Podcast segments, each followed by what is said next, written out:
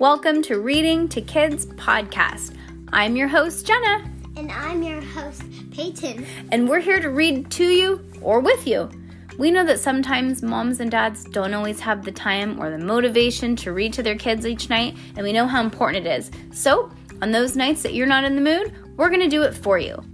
Can't wait to read with you. Good job, Peyton. High five.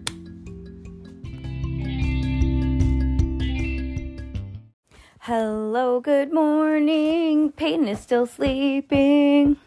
Cause she is tired for no good reason. It's almost Oh, it is. It's 7:30. She should wake up. Good morning, Peyton. Let's read Judy Moody. All right. Well, I'll start reading and you can slowly wake up. Book 6 of Judy Moody. Judy Moody declares independence. Chapter 1. Chapter 1. Beantown, Massachusetts. You think she lives in Massachusetts? I'm going to guess yes.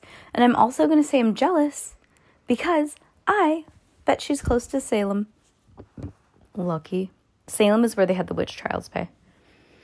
Hear ye, hear ye, she, Judy Moody, was in Boston.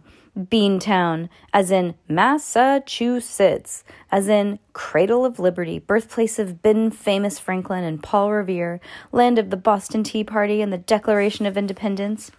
Boston rules, Judy said.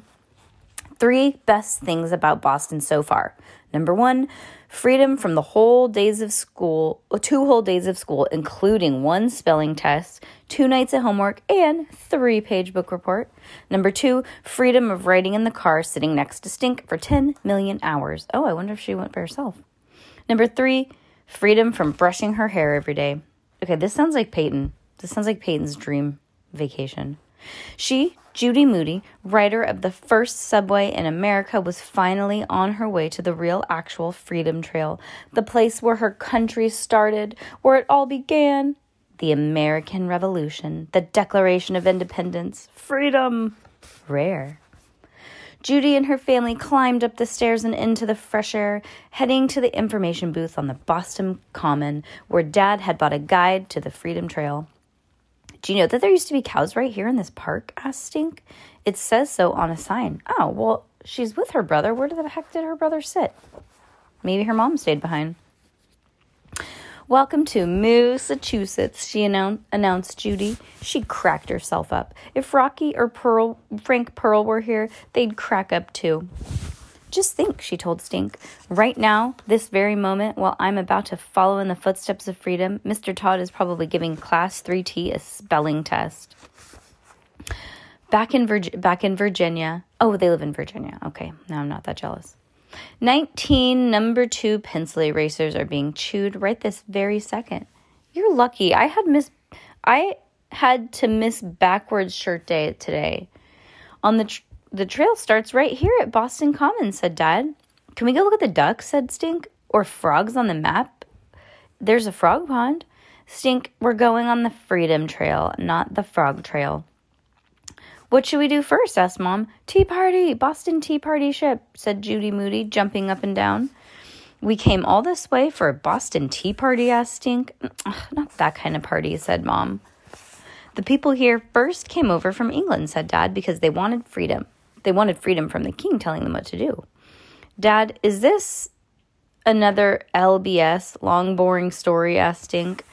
It's a it's way not boring, Stink, said Judy. It's the beginning of our whole country. This wouldn't even be America if it weren't for this giant tea party they had. See? The Americans wouldn't drink tea from over, over there from England. No way. Not just tea, said Mom. The British made them pay unfair taxes on lots of things like paper and sugar. They called it the Stamp Act and the Sugar Act. The Americans didn't have any say about what all the taxes, all the tax money should be used for. Hmm, that sounds a little bit like familiar for today. I don't get it, said Stink. We didn't want some grumpy old king to be our boss, said Ju- We didn't want some grumpy old king to be our boss, said Judy. America wanted to be grown up and independent, said Mom, free from England, free from free to make up its own rules and laws. So, Jefferson wrote the Declaration of Independence, Dad said, and a lot of important people signed it real fancy. said Judy, like Johnny Hancock, the first signer of the Declaration, Declaration of Independence. Right, Mom? Right, said Mom. Before we hit the Freedom Trail, let's go see the Liberty Tree, said Dad. That's where people stood to make important speeches about freedom. Like a town crier, said Judy. That's right, said Dad. Here we are. I don't see any trees, said Stink. All I see is some old sign about an old building. Well, the British cut it down. The British cut it down, Dad said, but that did not stop the Americans. They called it the Liberty Stump and they kept on right on making speeches. I don't I don't see any tree stumps, said Stink. Hello, use your imagination, Stink, said Judy. Kids, stand together in the si- in front of the sign so Dad can take your picture. I still don't see what's so big about the American Revolution, mumbled Stink. Some of us like American Revolution, Stink. Judy said, Let freedom ring, she shouted. Her hair flew across her face. Judy, I thought I asked you to brush this morning. Uh, I did use it, Judy said, on that pink fuzzy pillow in our hotel room. Mom poked at Judy's hair, trying to smooth out the bumps. Judy, Judy squeezed her eyes shut, making an ouch face. Dad snapped the picture. Hear ye, hear ye, called Judy. I, Judy Moody, hereby declare the freedom from brushing thy hair. No, that's not me. I brush my hair. Yeah, that's true. You do brush your hair. Then I declare it from brushing my teeth, said Stink. P.U., said Judy, squinching up her nose. Dad snapped another picture. Three worst things about Boston so far. Number one, stink. Number two, stink. Number three, Stink. stink.